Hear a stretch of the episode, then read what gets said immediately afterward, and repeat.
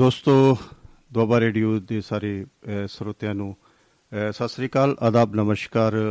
ਦੋਸਤੋ, ਮੈਂ ਸਰਬਜੀਤ ਚਾਹਲ ਲੈ ਕੇ ਹਾਜ਼ਰ ਹਾਂ ਪ੍ਰੋਗਰਾਮ ਖਬਰਸਾਰ।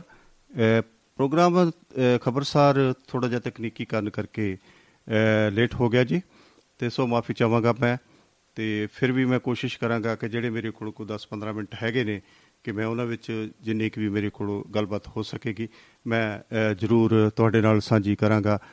ਦੋਸਤੋ ਸਾਰਿਆਂ ਨੂੰ ਆਦਾਬ, ਨਮਸਕਾਰ, ਸਤਿ ਸ੍ਰੀ ਅਕਾਲ। ਅੱਜ ਮੈਂ ਜਿਹੜੀ ਅਹਿਮ ਖਬਰ ਜਿਹੜੀ ਹੈ ਸਭ ਤੋਂ ਪਹਿਲਾਂ ਤੇ ਮੈਂ ਉਹਦੇ ਤੇ ਹੀ ਚਾਤ ਪਾਉਣਾ ਜੀ ਕਿ ਅੱਜ ਜਿਹੜਾ ਹੈ ਕਿ ਪੰਜਾਬ ਦਾ ਜੋ ਮੰਤਰੀ ਮੰਡਲ ਹੈ, ਉਹਦਾ ਵਿਸਥਾਰ ਕਰ ਦਿੱਤਾ ਹੈ। ਤੇ ਪੰਜ ਜਿਹੜੇ ਨਵੇਂ ਚਿਹਰੇ ਜਿਹੜੇ ਹੈ, ਉਹ ਪੰਜਾਬ ਕੈਬਨਿਟ ਦੇ ਵਿੱਚ ਉਹ ਸ਼ਾਮਲ ਕਰ ਲਏ ਗਏ ਨੇ। ਜਿਨ੍ਹਾਂ ਵਿੱਚ ਕਿ ਅਮਨ ਅਰੋੜਾ, ਜੋ ਕੈਬਨਿਟ ਮੰਤਰੀ ਦਾ, ਜਿਨ੍ਹਾਂ ਨੂੰ ਅਹੁਦਾ ਦਿੱਤਾ ਗਿਆ। ਡਾਕਟਰ ਇੰਦਰਬੀਰ ਨਿੱਜਰ ਜੀ, ਜਿਨ੍ਹਾਂ ਨੂੰ ਵੀ ਕੈਬਨਿਟ ਮੰਤਰੀ ਦਾ ਅਹੁਦਾ ਦਿੱਤਾ ਗਿਆ। ਗਗਨ ਮਾਨ ਜੋ ਖਰੜ ਤੋਂ ਵਿਧਾਇਕ ਨੇ, ਉਹਨਾਂ ਨੂੰ ਵੀ ਕੈਬਨਿਟ ਮੰਤਰੀ ਦਾ ਅਹੁਦਾ ਦਿੱਤਾ ਗਿਆ। ਫੌਜਾ ਸਿੰਘ ਸਰਾਰੀ ਜੋ ਕਿ ਗੁਰੂ ਹਰ ਸਹਾਇ ਤੋਂ ਐਮਐਲਏ ਚੁਣੇ ਗਏ ਨੇ, ਉਹਨਾਂ ਨੂੰ ਵੀ ਕੈਬਨਿਟ ਮੰਤਰੀ ਦਾ ਅਹੁਦਾ ਦਿੱਤਾ ਗਿਆ। ਚੇਤਨ ਸਿੰਘ ਜੋੜਾ ਮਾਜਰਾ, ਇਹਨਾਂ ਨੂੰ ਵੀ ਸਮਾਣੇ ਤੋਂ ਇਹ ਐਮਐਲਏ ਨੇ। ਇਹਨਾਂ ਨੂੰ ਵੀ ਕੈਬਨਿਟ ਮੰਤਰੀ ਦੀ ਅੱਜ ਸੌਂ ਚੁਕਾਈ ਗਈ ਹੈ। ਅਮਨ ਅਰੋੜਾ ਜੀ ਜਿਹੜੇ ਨੇ ਕਿ ਉਹ ਬਹੁਤ ਦੇਰ ਤੋਂ ਆਮ ਆਦਮੀ ਪਾਰਟੀ ਦੇ ਨਾਲ ਜੁੜੇ ਨੇ।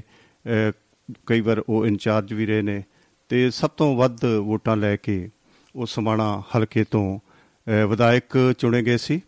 ਤੇ ਜਦੋਂ ਪਹਿਲੀ ਕੈਬਨਿਟ ਦੇ ਵਿੱਚ ਇਹਨਾਂ ਨੂੰ ਜਗ੍ਹਾ ਨਹੀਂ ਸੀ ਮਿਲੀ ਤੇ ਕਈ ਤਰ੍ਹਾਂ ਦੀਆਂ ਕੈਸਰਾਈਆਂ ਲਈਆਂ ਜਾ ਰਹੀਆਂ ਸੀ। ਇਹ ਵੀ ਲਾਇਆ ਜਾ ਰਿਹਾ ਸੀ ਵੀ ਸ਼ਾਇਦ ਪਾਰਟੀ ਵਿੱਚ ਇਹਨਾਂ ਨੂੰ ਕੋਈ ਹੋਰ ਸੇਵਾਵਾਂ ਲੈਣੀਆਂ ਹੋਣਗੀਆਂ। ਪਰ ਅੱਜ ਉਹ ਸਾਰੀਆਂ ਜਿਹੜੀਆਂ ਕੈਸਰਾਈਆਂ ਸੀ ਉਹ ਦੂਰ ਹੋ ਗਈਆਂ ਨੇ। ਕਿ ਅੱਜ ਇਹਨਾਂ ਨੂੰ ਕੈਬਨਿਟ ਮੰਤਰੀ ਦਾ ਅਹੁਦਾ ਜਿਹੜਾ ਦੇ ਦਿੱਤਾ ਹੈ ਤੇ ਵਿਭਾਗਾਂ ਦੀ ਵੰਡ ਸ਼ਾਇਦ ਇੱਕ ਦੋ ਦਿਨ ਤੱਕ ਉਹ ਹੋ ਜਾਏਗੀ, ਕਿਸ ਨੂੰ ਕਿਹੜਾ ਵਿਭਾਗ ਮਿਲਦਾ। ਤੇ ਇਵੇਂ ਹੀ ਅਨਮੋਲ ਗਗਨ ਮਹਾਨ ਇੱਕ ਇਸਤਰੀ ਚਿਹਰਾ ਹੈ ਕੈਬਨਿਟ ਦੇ ਵਿੱਚ ਪਹਿਲਾਂ ਇਹ ਬੜਾ ਸੀਗਾ ਕਿ ਕੋਈ ਸੇ ਵੀ ਇਸਤਰੀ ਚਿਹਰੇ ਨੂੰ ਜਾਂ ਨੁਮਾਇੰਦਗੀ ਨਹੀਂ ਸੀ ਮਿਲੀ ਤੇ ਉਹ ਵੀ ਬੜਾ ਚਰਚਾ ਦਾ ਵਿਸ਼ਾ ਬਣਿਆ ਸੀਗਾ ਕਿ ਇਸਤਰੀ ਨੂੰ ਕਿਸੇ ਨੂੰ, ਸਾਡੇ ਨੂੰ ਇਗਨੋਰ ਕੀਤਾ ਗਿਆ ਜਾਂ ਕਿਤੇ ਨਾ ਕਿਤੇ ਵਿਚਾਰਿਆ ਨਹੀਂ ਗਿਆ। ਅੱਜ ਉਹ ਵੀ ਕਹਿ ਰਹੀਆਂ ਖਤਮ ਹੋਈਆਂ ਲੱਗਦੀਆਂ ਨੇ ਅਨਮੋਲ ਗਗਨ ਮਾਨ ਦੇ ਨਾਲ। ਇਹ ਇੱਕ ਕਲਾਕਾਰਾਂ ਦੇ ਨਾਲ ਜਾਂ ਸਾਡੇ ਸੱਭਿਆਚਾਰ ਦੇ ਨਾਲ ਸਾਡੇ ਵਿਰਸੇ ਦੇ ਨਾਲ, ਸਾਡੇ ਲੋਕ ਗੀਤ ਦੇ ਨਾਲ, ਸੰਗੀਤ ਦੇ ਨਾਲ ਸੰਬੰਧਿਤ ਇਹਨੇ ਅਨਮੋਲ ਗਗਨ ਮਾਨ ਜੀ, ਜਿਹੜੇ ਖਰੜ ਤੋਂ ਵਿਧਾਇਕ ਨੇ। ਜਿਵੇਂ ਵਿਧਾਇਕ ਜਿਹੜੇ ਨੇ, ਇਹਨਾਂ ਨੇ ਇਹ ਖਰੜ ਤੋਂ ਨੇ। ਆਪਣੇ ਜੋ ਵਿਰੋਧੀ ਪ੍ਰਤੀਨਿਧ ਇਹਨਾਂ ਦਾ ਸੀਗਾ। ਉਹਨਾਂ 37700 ਵੋਟਾਂ ਦੇ ਫ਼ਰਕ ਦੇ ਨਾਲ ਇਹਨਾਂ ਨੇ ਇਹ ਸ਼ੀਟ ਜਿੱਤੀ ਸੀ ਬੜੇ ਬੜੇ ਸੌਖੇ ਤਰੀਕੇ ਨਾਲ ਇਹ ਸ਼ੀਟ ਨੂੰ ਜਿੱਤ ਗਏ ਸੀ। ਇਵੇਂ ਜੀ ਫੌਜਾ ਸਿੰਘ ਸਰਾਰੀ ਜੀ ਗੁਰੂ ਹਰ ਸਹਾਇ ਤੋਂ ਜੋ ਵਿਧਾਇਕ ਚੁਣੇ ਗਏ, ਇਹ ਵੀ 10574 ਵੋਟਾਂ ਦੇ ਫ਼ਰਕ ਦੇ ਨਾਲ ਇਹਨਾਂ ਨੇ ਜਿੱਤ ਹਾਸਲ ਕੀਤੀ ਸੀਗੀ। ਚੇਤਨ ਸਿੰਘ ਜੋੜਮਾ, ਜਿਹੜਾ ਸਮਾਣਾ ਤੋਂ ਇਹ ਵਿਧਾਇਕ ਨੇ 39713 ਵੋਟਾਂ ਦੇ ਨਾਲ ਇਹ ਆਪਣੇ ਵਿਰੋਧੀ ਨੂੰ ਇਹਨਾਂ ਨੇ ਮਾਤ ਦਿੱਤੀ ਸੀ। ਇਹ ਪੰਜ ਨਵੇਂ ਚਿਹਰੇ ਅੱਜ ਕੈਬਨਿਟ ਦੇ ਵਿੱਚ ਸ਼ਾਮਲ ਕਰ ਲਏ ਗਏ ਨੇ ਤੇ ਇਹਨਾਂ ਨੂੰ ਕੈਬਨਿਟ ਦੇ ਵਿੱਚ ਰਾਜ ਭਵਨ ਦੇ ਵਿੱਚ ਪੰਜਾਬ ਰਾਜ ਭਵਨ ਦੇ ਵਿੱਚ ਸਾਦੇ ਸਮਾਗਮ ਦੇ ਵਿੱਚ ਰਾਜਪਾਲ ਜੀ ਨੇ ਇਹਨਾਂ ਨੂੰ ਅੱਜ ਆਪਣੇ ਅਹੁਦਿਆਂ ਦੀ ਜੋ ਰਤਬੇ ਨੇ ਇਹਨਾਂ ਨੂੰ ਅਹੁਦੇ ਮਿਲੇ ਇਹਨਾਂ ਨੂੰ ਗੁਪਤ ਰੱਖਣ ਦੀ ਸੌ ਜਿਹੜੀ ਆ, ਉਹ ਚੁਕਾ ਦਿੱਤੀ ਗਈ ਆ। ਸੋ ਅੱਜ ਇਹਨਾਂ ਨੂੰ ਭਗਵੰਤ ਮਾਨ ਜੀ ਦੀ ਜੋ ਕੈਬਨਿਟ ਆ, ਜੋ ਇਹਨਾਂ ਦਾ ਅਮਲਾ ਫੈਲਾ ਹੈ, ਜੋ ਇਹਨਾਂ ਦੇ ਵਿੱਚ ਪਹਿਲਾਂ ਸੀਗੇ 18 ਸੀਐਮ ਦੇ ਵਿੱਚ ਸ਼ਾਮਲ ਕਰਕੇ 18 ਮੰਤਰੀਆਂ ਦਾ ਜੋ ਮੰਡਲ ਹੈ, ਉਹ ਬਣਾਇਆ ਜਾ ਸਕਦਾ ਸੀ। ਤੇ ਅਜੇ ਵੀ ਪੰਜ ਅੱਜ ਕਰਕੇ ਚਾਰ ਮੰਤਰੀਆਂ ਦੀ ਅਜੇ ਵੀ ਜਗ੍ਹਾ ਖਾਲੀ ਹੈ। ਤੇ ਉਹਨਾਂ ਵਿੱਚ ਫਿਰ ਵੀ ਕਿਤੇ ਵਿਚਾਰਿਆ ਜਾਵੇਗਾ ਕਿ ਉਹ ਕੀ ਹੁੰਦਾ ਹੈ ਤੇ ਕਿਹੜੇ ਕਿਹੜੇ ਇਹਨਾਂ ਨੂੰ ਵਿਭਾਗ ਦਿੱਤੇ ਜਾਂਦੇ ਨੇ ਤੇ ਜਿਹੜੇ ਰਹਿ ਗਏ ਨੇ ਕੋਈ ਮੰਤਰੀ ਪਦ ਤੋਂ ਤੇ ਉਹਨਾਂ ਦਾ ਵੀ ਕੋਈ ਵਿਚਾਰ ਵਟਾਂਦਰਾ ਜਿਹੜਾ ਉਹ ਹੋਵੇਗਾ। ਸੋ ਸਭ ਤੋਂ ਅਹਿਮ ਖਬਰ ਤਾਂ ਪੰਜਾਬ ਦੀ ਇਹ ਲੱਗਦੀ ਹੈ। ਉਸ ਤੋਂ ਬਾਅਦ ਇਹ ਹੈ ਕਿ ਨਵੇਂ ਡੀਜੀਪੀ ਗੌਰਵ ਜਾਦਵ ਜੀ ਨੂੰ ਅੱਜ ਵਿਚਾਰਿਆ ਗਿਆ ਹੈ। ਕਿ ਪਹਿਲੇ ਡੀਜੀਪੀ ਛੁੱਟੀ ਤੇ ਗਏ ਹੋਏ ਸਨ ਤੇ ਉਹਨਾਂ ਦੀ ਜਗ੍ਹਾ ਕਾਰਜਕਾਰੀ ਡੀਜੀਪੀ ਇਹਨਾਂ ਨੂੰ ਲਾਇਆ ਗਿਆ ਹੈ ਤੇ ਉਹ ਇਸੇ ਤਰੀਕੇ ਨਾਲ ਕਿ ਇਹ ਹੁਣ ਇਹਨਾਂ ਨੇ ਅੱਜ ਆਪਣਾ ਜੋ ਕਾਰਜ ਜੋ ਭਾਰ ਹੈ, ਉਹ ਸ਼ਾਇਦ ਸੰਭਾਲ ਲਿਆ ਗਿਆ ਤੇ ਹੋਰ ਵੀ ਬਹੁਤ ਸਾਰੀਆਂ ਜਿਹੜੀਆਂ ਉਹ ਖਬਰਾਂ ਨੇ ਜੋ ਸੈਂਟਰ ਦੇ ਨਾਲ, ਕੇਂਦਰ ਦੇ ਨਾਲ ਜਾਂ ਰਾਜਨੀਤੀ ਦੇ ਨਾਲ, ਪੰਜਾਬ ਦੀ ਰੀਤੀ ਦੇ ਨਾਲ ਚਲਦੀਆਂ ਨੇ।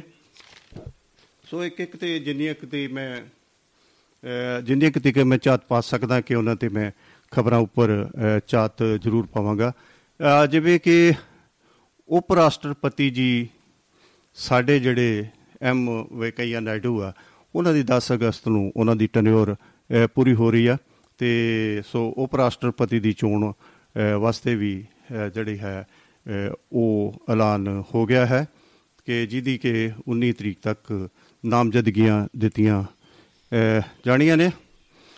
ਸੋ ਕਿਤੇ ਨਾ ਕਿਤੇ ਕੈਪਟਨ ਅਮਰਿੰਦਰ ਸਿੰਘ ਜੀ ਦਾ ਨਾਮ ਜਿਹੜਾ ਹੈਗਾ ਮੋਰਲੀ ਕਤਾਰ ਵਿੱਚ ਉਪ ਰਾਸ਼ਟਰਪਤੀ ਦੇ ਤੌਰ ਦੇ ਉੱਤੇ ਲਿਆ ਜਾ ਰਿਹਾ ਤੇ ਉਹਨਾਂ ਦਾ ਉਹਨਾਂ ਨੂੰ ਵਿਚਾਰਿਆ ਜਾਏਗਾ। ਹਾਲ ਦੀ ਘੜੀ ਉਹ ਵਿਦੇਸ਼ ਵਿੱਚ ਜਾਨੀ ਕਿ ਇੰਗਲੈਂਡ ਦੇ ਵਿੱਚ ਆਪਣੀ ਰੀੜ ਦੀ ਹੱਡੀ ਦਾ ਇਲਾਜ ਕਰਾਉਣ ਵਾਸਤੇ ਉੱਥੇ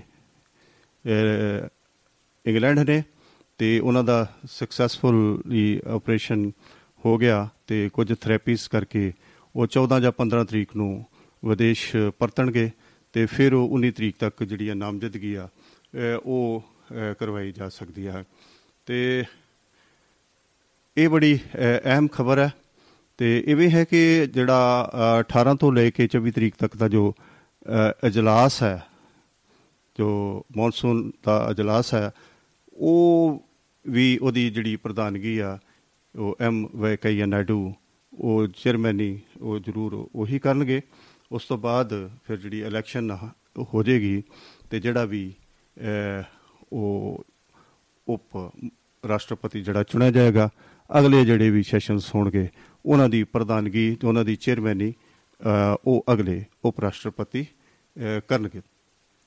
ਸੋ ਕਿਤੇ ਨਾ ਕਿਤੇ ਇੱਕ ਖਬਰ ਜਿਹੜੀ ਬਿਲਕੁਲ ਸਾਹਮਣੇ ਆ ਰਹੀ ਹੈ ਕਿ ਬੀਜੇਪੀ ਤੋਂ ਇਲਾਵਾ ਆਪੋਜੀਸ਼ਨ ਪਾਰਟੀਆਂ ਜਿਹੜੀਆਂ ਨੇ, ਉਹ ਬਿਲਕੁਲ ਇਹ ਜਿਹੜੀ ਉਪ ਰਾਸ਼ਟਰਪਤੀ ਦੀ ਚੋਣ ਵਿੱਚ ਹਿੱਸਾ ਸ਼ਾਇਦ ਨਹੀਂ ਲੈਣਗੀਆਂ। ਕਿਉਂਕਿ ਲਗਭਗ ਲਗਭਗ ਨਹੀਂ ਜਾਨੀ ਕਿ ਬਿਲਕੁਲ ਸ਼ੋਰੀਆ ਕਿ ਯਕੀਨਨ ਕਿ ਜਿਹੜਾ ਬਹੁਮਤ ਆ, ਉਹ ਉਪ ਰਾਸ਼ਟਰਪਤੀ ਦੀ ਚੋਣ ਵਾਸਤੇ ਉਹ ਭਾਰਤੀ ਜਨਤਾ ਪਾਰਟੀ ਦੇ ਕੋਲ ਹੀ ਆ।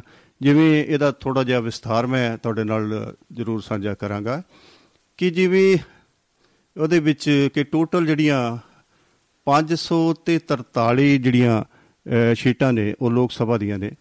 ਜਿਹਦੇ ਵਿੱਚ ਕਿ ਬੀਜੇਪੀ ਦੇ ਕੋਲ 303 ਉਹਨਾਂ ਦੇ ਮੈਂਬਰ ਨੇ। ਤੇ ਜੇ ਰਾਜ ਸਭਾ ਦੀ ਗੱਲ ਕਰੀਏ, ਤੇ ਰਾਜ ਸਭਾ ਦੇ ਵਿੱਚ ਵੀ ਭਾਰਤੀ ਜਨਤਾ ਪਾਰਟੀ ਦੇ ਕੋਲ 92 ਜਿਹੜੇ ਹੈਗੇ ਨੇ, ਉਹ ਮੈਂਬਰ ਸਾਹਿਬਾਨ ਨੇ।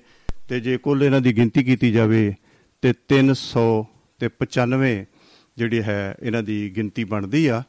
ਤੇ ਜੇ ਅਸੀਂ ਪੂਰਨ ਬਹੁਮਤ ਦੀ ਅਸੀਂ ਗੱਲ ਕਰੀਏ, ਤੇ ਉਹਦੇ ਵਾਸਤੇ 388 ਜਿਹੜੇ ਮੈਂਬਰਾਂ ਦੀ ਸ਼ਮੂਲੀਅਤ ਜਾਂ ਨਾਮਜ਼ਦਗੀ ਜਿਹੜੀ ਆ, ਜਾਂ ਉਹਦੇ ਹੱਕ ਵਿੱਚ ਭੁਗਤਣਾ ਜ਼ਰੂਰੀ ਹੈ।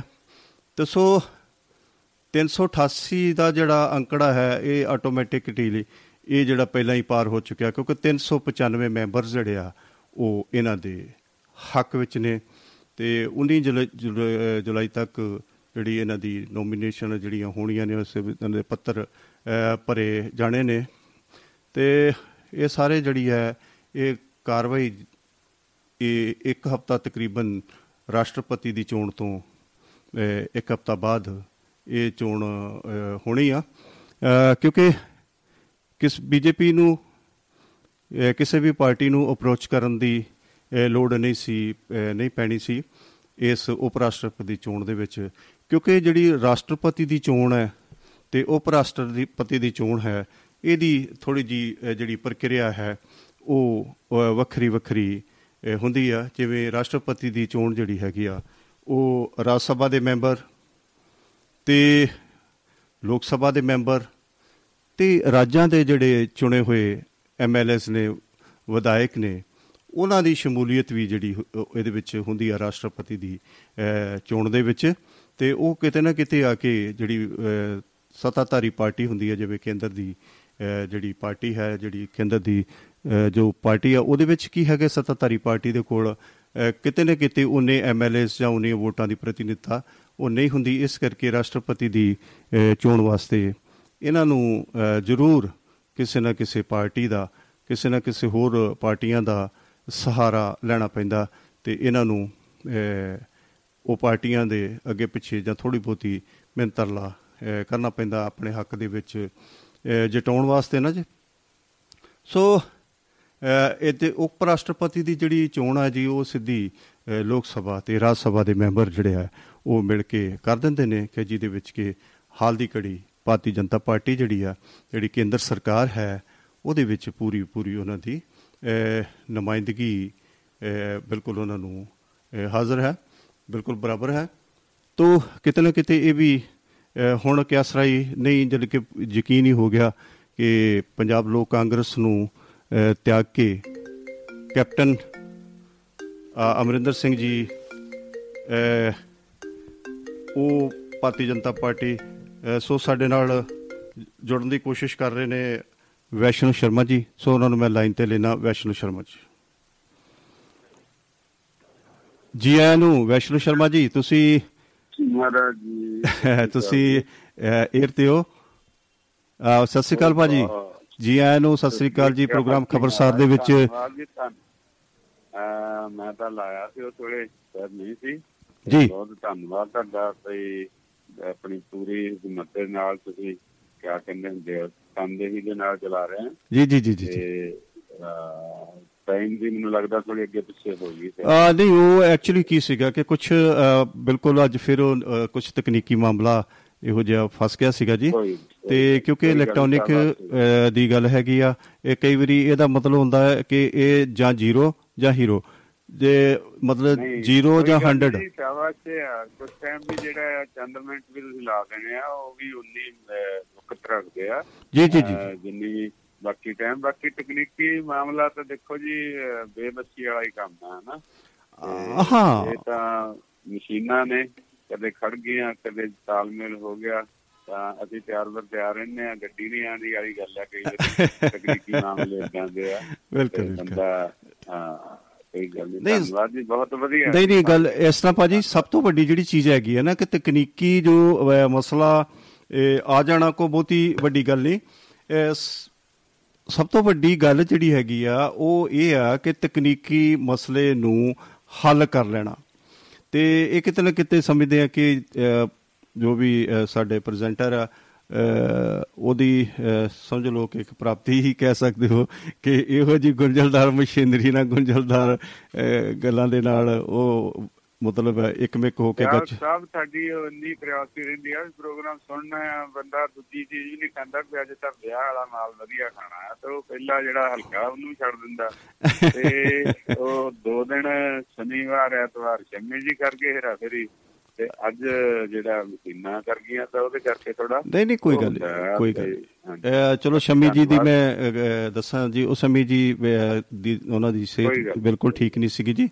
ਤੇ ਉਹ ਅੱਜ ਵੀ ਕੱਲ ਹੀ ਹਸਪੀਟਲ ਤੋਂ ਵਾਪਸ ਆਏ ਨੇ ਸੋ ਅਸੀਂ ਸਾਰਿਆਂ ਨੇ ਦੁਆਵਾਂ ਕਰਦੇ ਆ ਕਿ ਉਹ ਜੇਤੀ ਤੰਦਰੁਸਤ ਹੋਣ ਔਰ ਆਪਣਾ ਜਿਹੜਾ ਸਿਹਤ ਸਭ ਤੋਂ ਪਹਿਲਾਂ ਜੀ।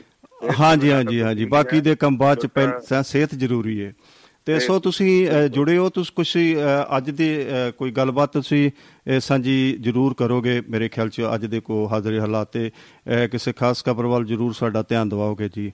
ਭਾਜੀ ਵੈਸ਼ਨੂ ਸ਼ਰਮਾ ਜੀ ਕੋਈ ਅੱਜ ਹਾਂਜੀ ਅੱਜ ਦੀ ਕੋ 2 ਮਿੰਟ 5-7 ਅੱਜ ਦੀ ਖਬਰ ਤਾਂ ਇਹੀ ਆ ਕਿ ਜਿਹੜੇ ਪੰਜ ਨਵੇਂ ਮੰਤਰੀ ਆ ਉਹ ਲਾ ਲਏ ਗਏ ਆ। ਜੀ ਜੀ ਜੀ ਜੀ। ਤੇ ਬਾਕੀ ਜਿਹੜਾ ਹੈਗਾ ਸਿਸਟਮ ਦੀ ਉਮੀਦ ਕਰਦੇ ਆ ਚੰਗੇ ਢੰਗ ਨਾਲ ਵੀ ਜਿਹੜੇ ਅੱਗੇ ਪੇਸ਼ ਆਉਣਗੇ ਆਪਣਾ ਕਿਰਦਾਰ ਵਧੀਆ ਤਰ੍ਹਾਂ ਨਿਭਾਉਣਗੇ।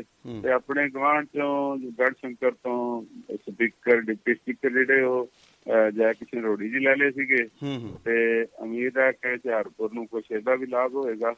ਤੇ ਖਾਸ ਕਰਕੇ ਜਿਹੜਾ ਗੜਸ਼ੰਕਰ ਤਹਿਸੀਲ ਹੈ ਉਸ ਨੂੰ ਵੀ। ਤੇ ਬਾਕੀ ਜੋ ਸਿਸਟਮ ਹੈ ਬਾਕੀ ਰੌਲਾ ਗੋਲਾ ਇੰਡੀਆ ਦਾ ਚੱਲ ਰਿਹਾ ਪਤਾ ਨਹੀਂ ਕਿਉਂ ਇਹ ਜਿਹੜੀਆਂ ਚੀਜ਼ਾਂ ਨਹੀਂ ਛੇੜਨੀਆਂ ਚਾਹੀਦੀਆਂ ਸਮਾਜ ਦੇ ਵਿੱਚ ਇਹ। ਉਥਲ ਪੁਥਲ ਕਰ ਰਹੀਆਂ ਨੇ। ਸਰਕਾਰਾਂ ਜਿਹੜੀਆਂ ਇਸ ਵਿਸ਼ੇ ਤੇ ਚੁੱਪ ਹੈ ਤੇ ਇਹ ਚੀਜ਼ ਜਿਹੜੀ ਹੈ ਸਾਡੇ ਲਈ ਮਾੜੀ ਸਾਬਤ ਹੋ ਰਹੀ ਆ ਪਰੇਸ਼ਾਨੀ ਜਿਹੜੀ। ਸਾਰਿਆਂ ਲਈ ਹੋ ਰਹੀ ਕਿਉਂਕਿ ਸੋਸ਼ਲ ਮੀਡੀਆ ਸਾਰੇ ਵਰਤਦੇ ਆ ਜੇ ਕੋਈ ਕਿਸੇ ਦੀ ਫੇਵਰ ਕਰ ਲੈਂਦਾ ਤਾਂ ਉਹਨੂੰ ਕਦਰ ਕਰ ਦੇਣਾ ਜਾਂ ਕਿਵੇਂ ਇਹ ਬਹੁਤ ਮਾੜੀ ਗੱਲ ਆ ਮੇਰੇ ਹਿਸਾਬ ਨਾਲ ਧੰਨਵਾਦ ਬਿਲਕੁਲ ਜੀ ਤੁਹਾਡੀ ਸ਼ੁਕਰੀਆ ਮਿਹਰਬਾਨੀ ਤੁਸੀਂ ਹਾਜ਼ਰੀ ਲਵਾਈ ਔਰ ਹਾਜ਼ਰੀ ਵੀ ਤੁਸੀਂ ਜੇ ਅਸੀਂ ਪੰਜਾਬੀ ਦੇ ਸ਼ਬਦਾਂ ਵਿੱਚ ਕਹੀਏ ਤੇ ਠੋਕ ਕੇ ਹਾਜ਼ਰੀ ਲਵਾਈ ਆ ਤੁਸੀਂ ਸਾਡੇ ਇਹਨਾਂ ਸਾਰੇ ਸ- ਸਰੋਤਿਆਂ ਦੇ ਅ, ਤੁਸੀਂ ਰੂਬਰੂ ਹੋਏ। ਅ, ਸੋ ਮੈਂ ਅ, ਇੱਕ ਅ, ਕਹਿੰਦੇ ਕਿ ਅੱਜ ਕੱਲ ਰਾਜਨੀਤੀ ਦਾ ਜਿਹੜਾ ਅਖਾੜਾ ਵਾ ਉਹ ਜਿਹੜਾ ਹੈ ਮੱਤੇਵੜ ਜਿਹੜਾ ਉਹ ਪਾਰਕ ਹੈ ਜੰਗਲ ਹੈ ਤੇ ਉਹ ਸਾਰਾ ਰਾਜਨੀਤੀ ਦਾ ਖਾੜਾ ਉਹ ਬਣਿਆ ਹੋਇਆ। ਕਿਉਂਕਿ ਸਾਡੇ ਇਹ ਬੜੀਆਂ ਮੁਸ਼ਕਲਾਂ ਨੇ ਕਿ ਜਿੱਥੇ ਵੀ ਕਿਤੇ ਕੋਈ ਇੱਕ ਪਾਰਟੀ ਕੋਈ ਪ੍ਰੋਜੈਕਟ ਲਾਉਣ ਦੀ ਕੋਸ਼ਿਸ਼ ਕਰਦੀ ਆ। ਜਿਵੇਂ ਟੈਕਸਟਾਈਲ ਪਾਰਕ ਜਿਹੜਾ ਹੈਗਾ ਮੱਤੇਵਾੜਾ। ਦੇ ਜੰਗਲਾਂ ਦੇ ਵਿੱਚ ਅਸੀਂ ਲਾ ਰਹੇ ਹਾਂ। ਪਹਿਲਾਂ ਜਿਹੜੀ ਆਮ ਆਦਮੀ ਪਾਰਟੀ ਸੀ ਇਹਨੇ ਇਹਦਾ ਡਟ ਕੇ ਵਿਰੋਧ ਕੀਤਾ। ਹੁਣ ਬਾਕੀ ਜਿਹੜੀਆਂ ਵਾਤਾਵਰਣ ਪ੍ਰੇਮੀ ਨੇ ਇਹ ਇਹਨਾਂ ਨੇ ਹੁਣ ਮਤਲਬ ਇਹਦੇ ਵਿੱਚ ਕੋ ਥੋੜੀ ਜੀ ਪਸੂੜੀ ਪਾਤੀ ਆ ਪਈ ਇੱਥੇ ਨਹੀਂ ਹੋਣਾ ਚਾਹੀਦਾ ਕਿਉਂਕਿ ਜੰਗਲ ਹੈ ਵਾਤਾਵਰਣ ਸ਼ੁੱਧ ਹੋਏਗਾ, ਜੇ ਕਈ ਗੱਲਾਂ ਨੇ ਜੀ। ਉਹ ਸਾਰੀਆਂ ਜਿਹੜੇ ਵਾਤਾਵਰਣ ਪ੍ਰੇਮੀ ਆਪਣੇ ਆਪ ਨੂੰ ਕਹਿਣ ਵਾਲੇ ਨੇ, ਉਹ ਸਾਰੇ ਇਕੱਠੇ ਹੋ ਕੇ 10 ਤਰੀਕ ਨੂੰ, ਅਹ ਇੱਕ ਲਾਮ ਹੋ ਕੇ ਤੇ ਜਿਹੜਾ ਇਹ ਜਿਹੜਾ ਟੈਕਸਟਾਈਲ ਪਾਰਕ ਬਣਨਾ ਉਹਦਾ ਵਿਰੋਧ ਕਰਨਗੇ। ਪਹਿਲੀ ਗੱਲ ਤੇ ਹੈ ਵੀ, ਅਹ ਭਾਜੀ ਜਿਵੇਂ ਆਪਾਂ ਗੱਲ ਕਰੀਏ ਕਿ ਪਹਿਲੀ ਗੱਲ ਤੇ ਕਿ ਸਰਕਾਰਾਂ ਅਹ ਕੁਛ ਇਹੋ ਜਿਹਾ ਸੋਚਦੀਆਂ ਨਹੀਂ ਹੈ ਕਿ ਜਿਹਦੇ ਵਿੱਚ ਕਿ ਰੋਜ਼ਗਾਰ ਤੇ ਹੋਰ ਕਈ ਤਰ੍ਹਾਂ ਦੇ ਅਹ ਵਪਾਰ ਜਿਹੜਾ ਹੈਗਾ ਉਹ ਵਧੇ ਇਹੋ ਜਿਹਾ ਨਹੀਂ ਸੋਚਦੀਆਂ। ਜੇ ਕਿਤੇ ਸੋਚਦੀਆਂ ਨੇ ਤੇ ਦੂਸਰੀਆਂ ਪਾਰਟੀਆਂ ਇਹ ਉਹਨਾਂ ਨੂੰ ਅਹ ਕੰਮ ਕਰ ਨਹੀਂ ਦਿੰਦੀਆਂ। ਤੇ ਕੰਮ ਜੇ ਕੋਈ ਚੰਗਾ ਹੋ ਰਿਹਾ ਹੁੰਦਾ ਤੇ ਮੇਰਾ ਖਿਆਲ ਆ ਉਹਨੂੰ ਅਹ ਜ਼ਰੂਰ ਅਹ ਕਰਨਾ ਚਾਹੀਦਾ ਜੀ। ਹਾਂਜੀ ਤਰੀਕ ਅਹ, ਇਸ ਗੱਲ ਦੀ ਮਤਲਬ ਅਹ, ਵਾਤਾਵਰਨ ਵੀ ਜ਼ਰੂਰੀ ਆ ਪਰ ਜਿਹੜਾ ਇਹ ਇੰਡਸਟਰੀ ਆ ਇਹ ਉੱਥੇ ਲੱਗਣੀ ਜਿੱਥੇ ਕਨੈਕਟੀਵਿਟੀ ਹੋਊਗੀ। ਤਾਂ ਲੁਧਿਆਣਾ ਸ਼ਹਿਰ ਤਕੜਾ ਸੀਗਾ। ਹਾਂ ਕੁਛ ਹਿੱਸਾ ਦਾ ਜਿਹੜਾ ਰੱਖ ਲੈਣਾ ਚਾਹੀਦਾ। ਤੇ ਬਾਕੀ ਹਿੱਸਾ ਜਿਹੜਾ ਹੈਗਾ ਉਹਦੇ ਚ ਲਾ ਦੇਣੀ ਚਾਹੀਦੀ ਆ ਤੇ ਰੁੱਖਾਂ ਦੀ ਹੋਰ ਬਹੁਤਾਤ ਲਾ ਦਿੱਤੀ ਜਾਵੇ ਆਲੇ ਅ, ਨਹੀਂ ਮੇਰੇ ਉਹ ਜਿਹੜੇ ਕਹਿੰਦੀ ਨਹੀਂ ਕਿ ਉੱਥੇ ਗੱਲ ਇਹ ਹੋ ਰਹੀ ਹੈ ਕਿ ਜਿਹੜੇ ਉੱਥੇ ਜੰਗਲ ਨੇ ਨਾ ਜੀ ਉਹ 900 ਤੇ 55 ਏਕੜ ਆ ਬ- ਆਂਢ ਆਂਢ ਗੁਆਂਢ ਦੇ ਕੁਛ ਦਾ ਕੁਛ ਬਾਗਬਾਨੀ ਇਹਦੀ ਫੋਰੈਸਟਰੀ ਡਿਪਾਰਟਮੈਂਟ ਦੀ ਜ਼ਮੀਨ ਆ ਕੁਛ ਨਾਲ ਦੇ ਪਿੰਡਾਂ ਦੀ ਐਕਵਾਇਰ ਜ਼ਮੀਨ ਕੀਤੀ ਆ। ਜੰਗਲ ਨੂੰ ਬਹੁਤਾ ਕੋਈ ਨੁਕਸਾਨ ਮੇਰਾ ਖਿਆਲ ਹੈ ਜੋ ਮੇਰੇ ਅ, ਜ਼ਿਹਨ ਦੇ ਵਿੱਚ ਆ ਜੋ ਮੈਂ ਪੜ੍ਹਿਆ ਲਿਖਿਆ ਜਾਂ ਮੈਂ ਸਮਝਿਆ ਤੇ ਉਹਦੇ ਵਿੱਚ ਕਿ ਜੰਗਲ ਦੇ ਵਿੱਚ ਜਿਹੜੀ ਕਟਾਈ ਉਹ- ਉਹਦਾ ਕੋਈ ਜ਼ਿਆਦਾ ਉਤੇ ਇਫੈਕਟ ਨਹੀਂ ਹੋਣਾ। ਪਰ ਜਿਹੜੀ ਬੇਆਬਾਦ ਜ਼ਮੀਨ ਹੈ ਤੇ ਜੇ ਉਹਨੂੰ ਅਸੀਂ ਜੇ ਆਬਾਦ ਜ਼ਮੀਨ ਨੂੰ ਹੀ ਅਸੀਂ ਅ, ਖਰਾਬ ਕਰੀ ਜਾਣਾ ਅ, ਆਪਣੇ ਇੰਡਸਟਰੀਅਲ ਵਾਸਤੇ ਜਾਂ ਰੈਜ਼ੀਡੈਂਸ਼ੀਅਲ ਵਾਸਤੇ ਜਾਂ ਹੋਰ ਕਿਤੇ ਵਿਕਾਸ ਵਾਸਤੇ ਤੇ ਮੇਰਾ ਖਿਆਲ ਹੈ ਕਿ ਕਿਤੇ ਨਾ ਕਿਤੇ ਕੋਈ ਡੀ ਕੋਈ ਬਹੁਤੀ ਅ, ਬਿਹਤਰੀ ਵਾਲੀ ਗੱਲ ਨਹੀਂ ਆ।